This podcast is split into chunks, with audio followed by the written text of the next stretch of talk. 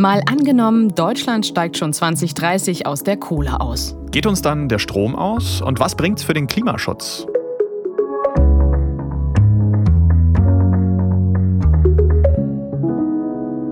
Christine Becker. Moin, ich bin Marcel Heberlein. Wir arbeiten ja hier im Team des ARD Hauptstadtstudios in Berlin und wir spielen im Podcast immer ein Zukunftsszenario durch. Und diesmal geht es darum, dass der Kohleausstieg in Deutschland nicht 2038 kommt, wie bisher vorgesehen, sondern dass er um acht Jahre vorgezogen wird auf 2030.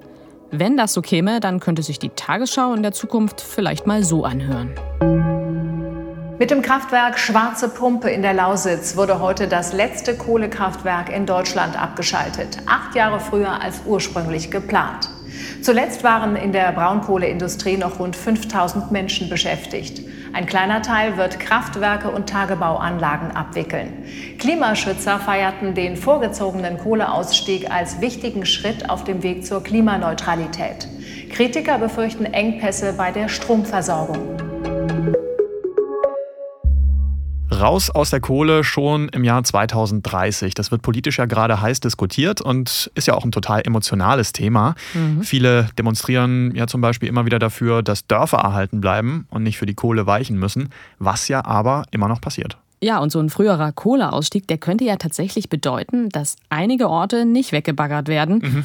Und auch für Klimaschützerinnen und Klimaschützer ist ein noch schnellerer Ausstieg ein großes Thema. Aber auf der anderen Seite natürlich auch für die, die jetzt noch im Bereich Kohle arbeiten.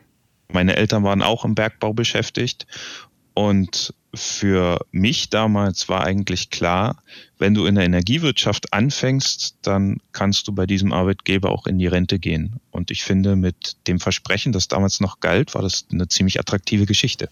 Das ist Lars Kaczmarek aus der Lausitz.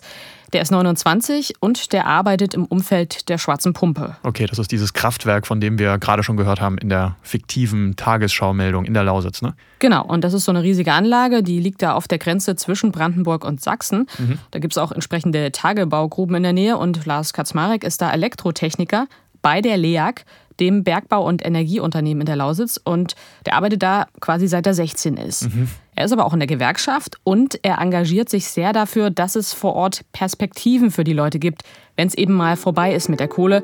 Und das macht er auch musikalisch. Gebt uns eine Zukunft, gebt uns eine Perspektive, gebt uns endlich Halt. Zeigt bitte, bitte, bitte auch mal Herz, seid nicht wie immer so bitterkalt. Ohne das wird unser Leben von Menschen und Familien mit zerbrochenen Existenzen kein Halt ohne Grenzen.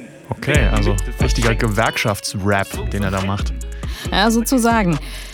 Also auf jeden Fall ist es ein großes Thema für ihn, wie das da irgendwie weitergehen soll. Und ich habe ihn deswegen auch gleich als erstes mal gefragt, wie er das denn finden würde, wenn es eben diesen Kohleausstieg 2030 schon gäbe. In mir löst es ehrlich gesagt pures Unverständnis aus. Wir haben uns auf die 2038 geeinigt, auch die Grünen und äh, verschiedene NGOs waren mit dabei und haben das akzeptiert. Weil wenn wir uns politisch auf einem Feld treffen, auf dem wir uns zusammen einigen und danach die Partner, die sich darüber geeinigt haben, wieder selbstständig machen und sich nicht daran halten, dann weiß ich manchmal nicht so richtig, wessen Wort ich dann noch Glauben schenken soll gehen wir jetzt trotzdem mal davon aus, 2030 passiert, ob jetzt politisch angesagt oder vielleicht auch einfach in Anführungsstrichen von alleine. Ist ja auch eine Möglichkeit, dass sich das so entwickelt, dass es schon deutlich früher passiert aus wirtschaftlichen Gründen. Da werden Sie Ende 30 sein. Sie sind Elektrotechniker. Was könnten Sie da vielleicht, wenn es halt so kommt, dann statt der Arbeit im Kohlebergbau machen? Ich gehe mal von einem positiven Szenario aus und sage, dass wir möglicherweise andere Kraftwerksarten gebaut haben, zum Beispiel Gaskraftwerke oder ein Innovationskraftwerk, das verschiedene Energiearten bündelt, um auch grundlastfähigen Strom zu erzeugen. Und vielleicht kann ich dort als Elektrotechniker auch arbeiten. Dann Energiekompetenz gibt es ja nach wie vor und Telekommunikation wird ja auch noch gebraucht werden. Okay, man könnte natürlich sagen, 2030, 2038, inwiefern macht das denn überhaupt einen Unterschied? Es ist ein gewaltiger Unterschied. Dann in diesem skizzierten Prozess haben wir die Chance, auch alle ordnungsgemäß in Rente zu schicken. Wir bauen schrittweise ab und wir müssen den Prozess nicht noch mehr beschleunigen, als er so schon ist. Wir haben also die Chance, schrittweise auch Industrien anzusiedeln, den Leuten neue Jobs zu geben und den Übergang auch sozial und so gut wie möglich zu gestalten. Ne, es gibt ja für gewisse Arbeiten sicherlich auch Qualifizierungszeiträume. Der ein oder andere muss vielleicht einen Meister machen, einen Techniker oder ein Studium absolvieren und dann sind das auch schon wieder fünf oder vier Jahre.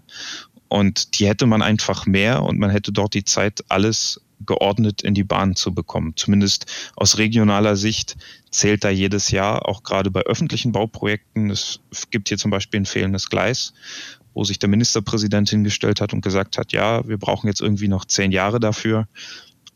Da möge man mir nachsehen, aber wenn ich hier sehe, wie in Brandenburg der BER gebaut worden ist, glaube ich noch nicht daran, dass das Gleis in zehn Jahren kommt. Aber das heißt, Sie reden mit vielen Menschen vor Ort. Sie kennen selber viele äh, Leute, die im Bergbau arbeiten. Diese 2030, was für ein Gefühl verbinden die Leute damit? Ich glaube, da muss man tatsächlich die Zeit ein paar Jahre zurückdrehen und sagen, dass viele Menschen, auch gerade die etwas älteren, das Geschehen nach der Wende noch sehr präsent im Kopf haben. Nach der Wende sind sehr viele Betriebe im Osten kaputt gegangen. Und davon hat die Lausitz auch sehr negativ profitiert, sage ich mal. Ne, also wir haben hier um die 60 bis 70.000 Jobs verloren. Die waren dann einfach ersatzlos weg. Es sind viele ähm, bloß noch in Kurzzeitbeschäftigung gekommen, beziehungsweise sind einfach auf der Strecke geblieben. Und ich kenne das auch aus meiner Familie. Ne? Meiner Mom ging es da auch genauso. Also sie hat sich dann weiter umschulen lassen, auch zu einer Bauzeichnerin, hat dann wieder kurzfristig einen Job gefunden und dann, dann auch wieder verloren aus Rationalisierungsgründen. Und ich glaube, diese Enttäuschung, dass die Politik nach einer politischen Wende und nach einem Strukturwandel einen Strukturbruch hat folgen lassen, der ist in den Köpfen hier präsent. Und wenn die Politik heute wieder auftritt und sagt, wir versprechen euch so viele Dinge hier in dieser Region, dann ist man da einfach zu skeptisch zu glauben, dass es passiert, solange man noch keine festen Ergebnisse in der Hand hat. Hm, Finde ich total nachvollziehbar, was er da sagt, auch über seine Familiengeschichte und wie das heute noch nachwirkt. Und trotzdem fand ich es auch sehr interessant im Gespräch mit ihm, dass der Kohleausstieg an sich offensichtlich gar nicht mehr so sehr das Thema ist, auch vor mhm. Ort, also quasi akzeptiert ist. Nur eben dieses frühere Datum, also 2030, das ist für viele schwierig, die in der Lausitz leben und arbeiten. Und das gilt natürlich auch für andere Kohleregionen wie im Rheinland oder in Sachsen-Anhalt. Klar, ist halt auch die Frage, wie schnell kann man dann an solchen Orten auch was Neues aufbauen, neue Arbeitsplätze schaffen. Das schauen wir uns später nochmal genauer an. Aber der zentrale Punkt, warum man ja überhaupt diskutiert, Kohleausstieg 2030, der ist ja die Klimakrise. Und die wird immer akuter.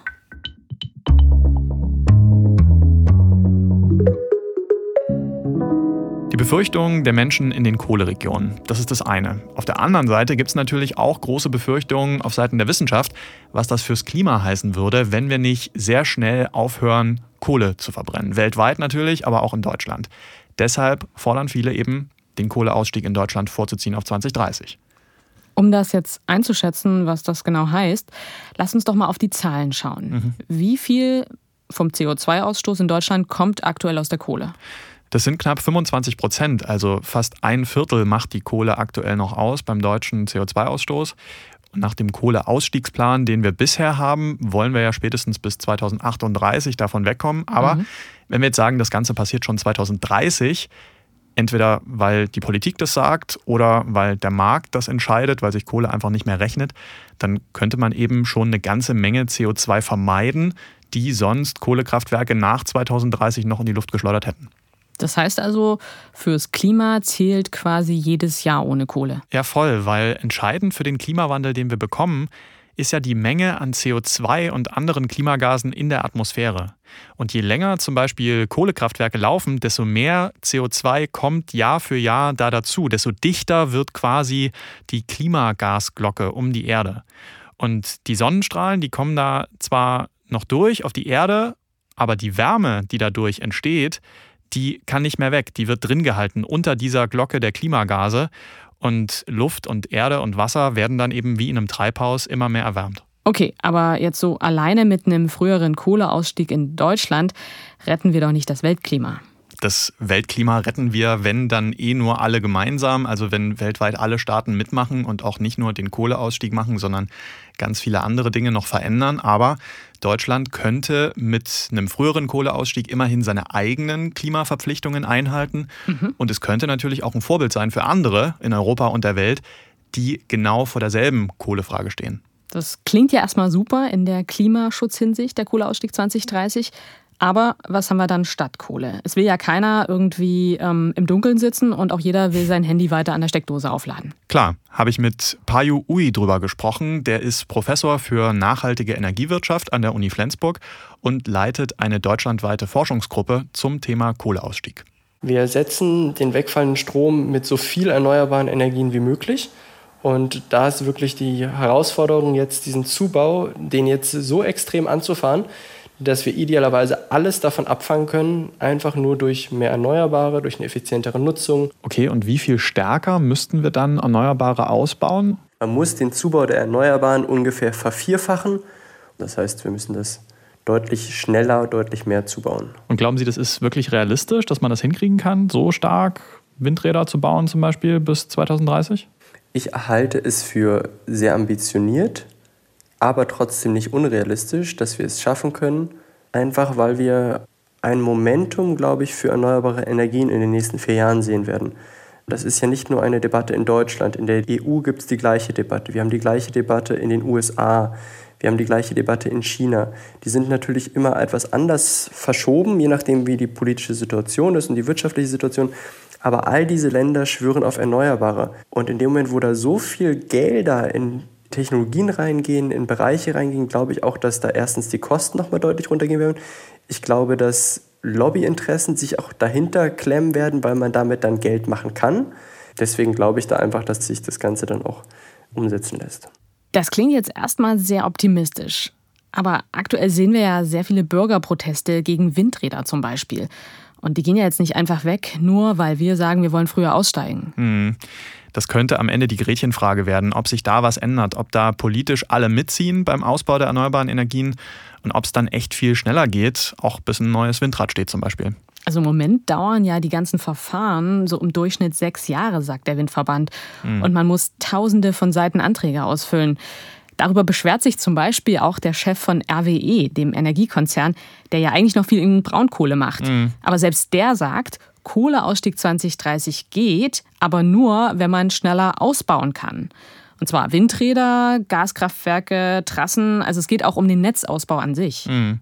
Also schnellere Genehmigungen wären dann wahrscheinlich nötig, aber wenn man dafür die Klagemöglichkeiten einschränkt, dann gäbe das wahrscheinlich auch einen Aufschrei von Naturschützerinnen und Naturschützern zum Beispiel, mhm. die Angst haben um bedrohte Tiere oder von Leuten, die bisher Naturschutz als Vorwand nutzen, um zu klagen.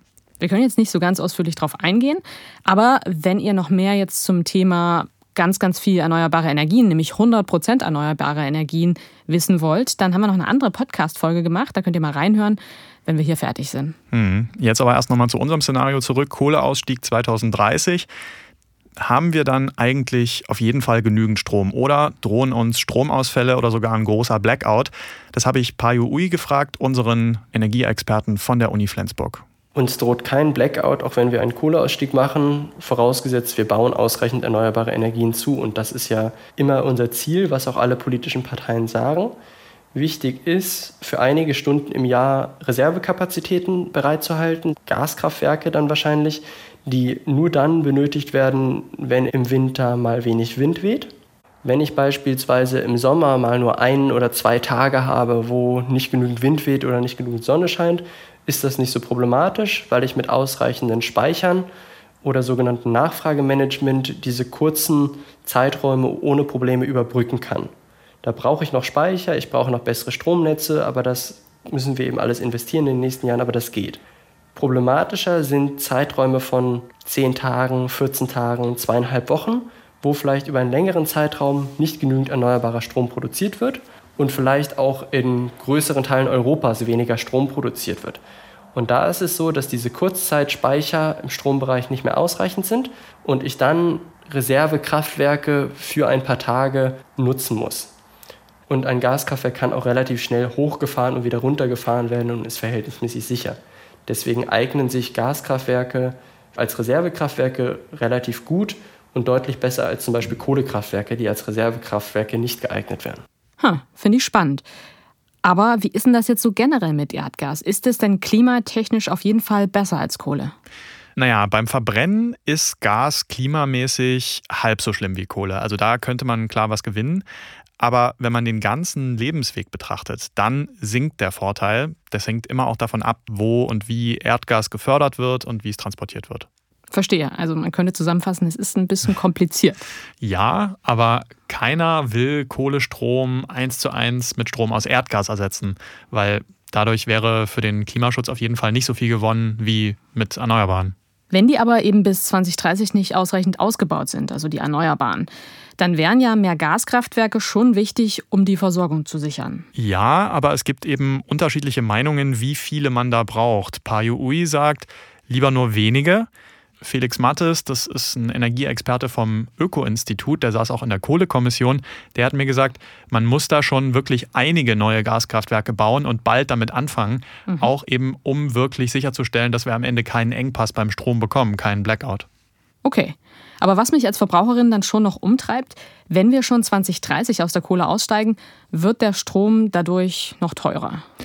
Auch da spielt es wieder eine Rolle. Ersetzen wir Kohle vor allem mit Erneuerbaren oder vor allem mit Gas. Und wenn es vor allem Gas ist, dann ist die Lage beim Preis unklar und manche sagen auch, es könnte teurer werden. Man hat halt auch diese Abhängigkeiten, zum Beispiel von Russland. Aber wo sich die Experten, mit denen ich gesprochen habe, einig waren, ist, dass mit mehr Erneuerbaren es nicht teurer wird, sondern vielleicht sogar günstiger. Zum Beispiel, weil man für Windräder oder Solaranlagen eben keinen teuren Brennstoff braucht.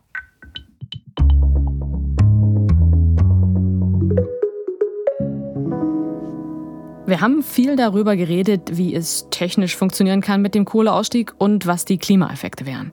Es bleibt aber die Frage, was passiert mit den betroffenen Regionen. Ich würde halt auch gerne einfach hier bleiben und hier mein Leben verbringen, weil mein Herz gehört hierher und das kann ich nicht mehr ändern. Das ist nochmal Lars Kaczmarek, der Kohlekumpel aus der Lausitz, den wir ja schon am Anfang gehört haben. Hm, emotionales Statement muss man natürlich auch dazu sagen, dass es jetzt in ganz Deutschland nicht mehr so viele Jobs sind, die da direkt an der Braunkohle hängen oder an der Steinkohle. Die importieren wir ja aktuell nur noch und verbrennen sie hier.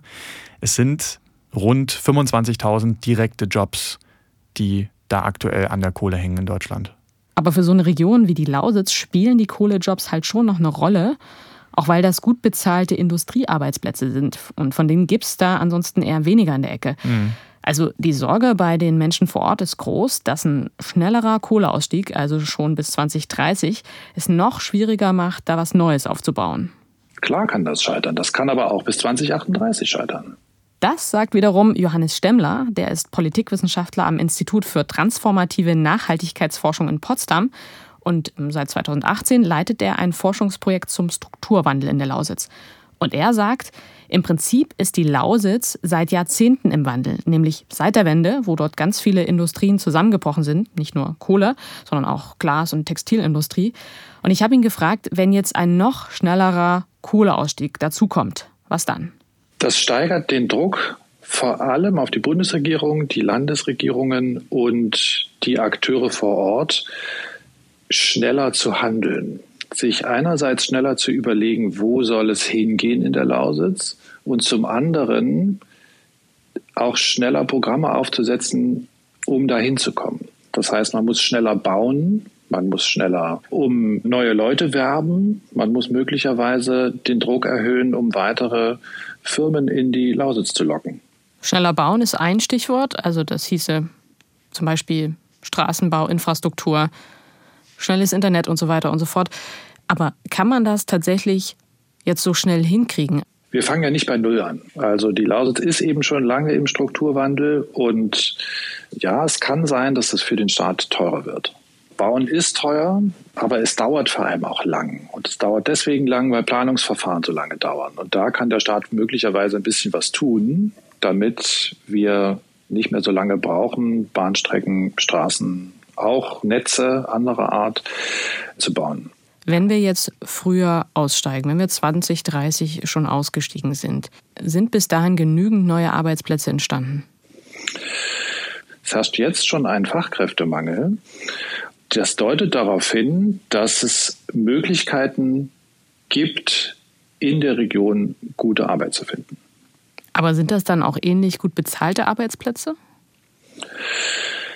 Davon ist vielleicht nicht immer auszugehen, aber es kommen, soweit die Planungen jetzt schon öffentlich sind, mit dem Bahnwerk in Cottbus, mit dem anvisierten Ausbau der Universitätsklinik in Cottbus, mit einem Großforschungsinstitut in der sächsischen Lausitz und noch vielen anderen Sachen wirklich hochqualifizierte Jobs in die Region, die tatsächlich dort auch erstmal besetzt werden müssen. Wobei man natürlich sagen muss, wenn da große Forschungszentren hinkommen oder auch Behörden, das ist alles schön und gut, aber die Baggerfahrer, die man jetzt da hat, die werden da wahrscheinlich nicht arbeiten. Also was bringt das den Leuten vor Ort?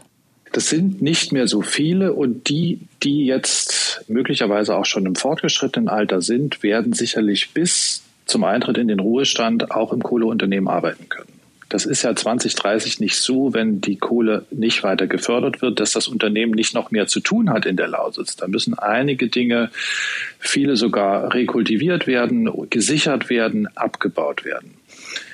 Alle, die die Ausbildungen haben, die im technischen Bereich sind, finden andere Jobs in der Lausitz. Und da würden Sie sagen, da ist es dann egal, ob es 2030 schon ist oder dann doch erst 2038? Ich würde sogar argumentieren, dass der Ausstieg 2030 sogar ein Vorteil für den Strukturwandel ist, weil sich dieser dann nicht so lange hinzieht. Es werden einfach nicht so viele Leute im Kohleunternehmen gebunden, die für Zukunftstechnologien und für neue Firmen eigentlich dort gebraucht werden. Hm. Das ist ja schon irgendwie überraschend, dass er sagt, ein schnellerer Ausstieg aus der Kohle könnte sogar helfen beim Thema Strukturwandel. Zumindest, wenn der ganze Rest drumherum eben schnelleres Bauen, Beschleunigung bei den Genehmigungen und auch die Gelder dahin kriegen, mhm. also diese ganzen Strukturwandelgelder, die in Berlin ja schon beschlossen worden sind, wenn das klappt. Aber Johannes Stemmler, der sieht schon ein anderes Problem, was trotzdem da ist, nämlich ein gesellschaftliches, wenn die Politik jetzt den Kohleausstieg offiziell vorzieht.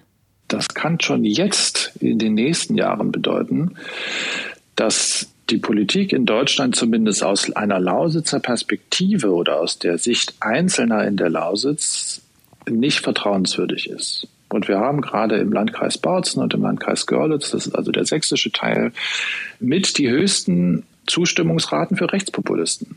So, und die bekommen natürlich dadurch Futter, wenn sie gegenüber ihrem Klientel argumentieren können, ja, die Bundesregierung, die behandelt euch schlecht. Sie nimmt euch nicht nur die Kohle weg, sie nimmt sie euch jetzt auch noch schneller weg. Und selbst wenn viele gar nicht in der Kohle arbeiten, ist dieses Gefühl aus Berlin heraus behandelt zu werden und nicht gehört zu werden ein sehr ungutes und eines, was der politischen Kultur nicht gut bekommt.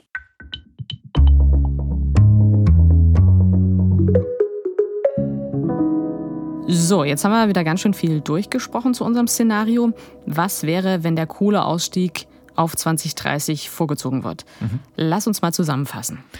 In einem Extremfall könnte es am Ende vielleicht so laufen. Der Kohleausstieg kommt schon 2030, aber wir kriegen es nicht hin, erneuerbare Energien schnell genug auszubauen.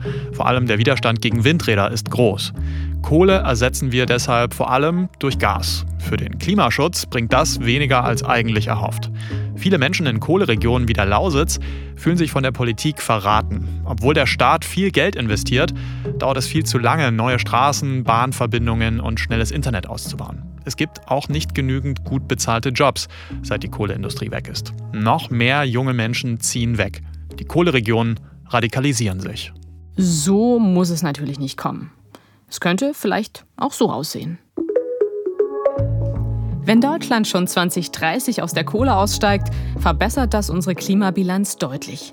Wir haben es geschafft, die erneuerbaren Energien viel schneller und stärker auszubauen als bisher und ersetzen damit komplett den Kohlestrom.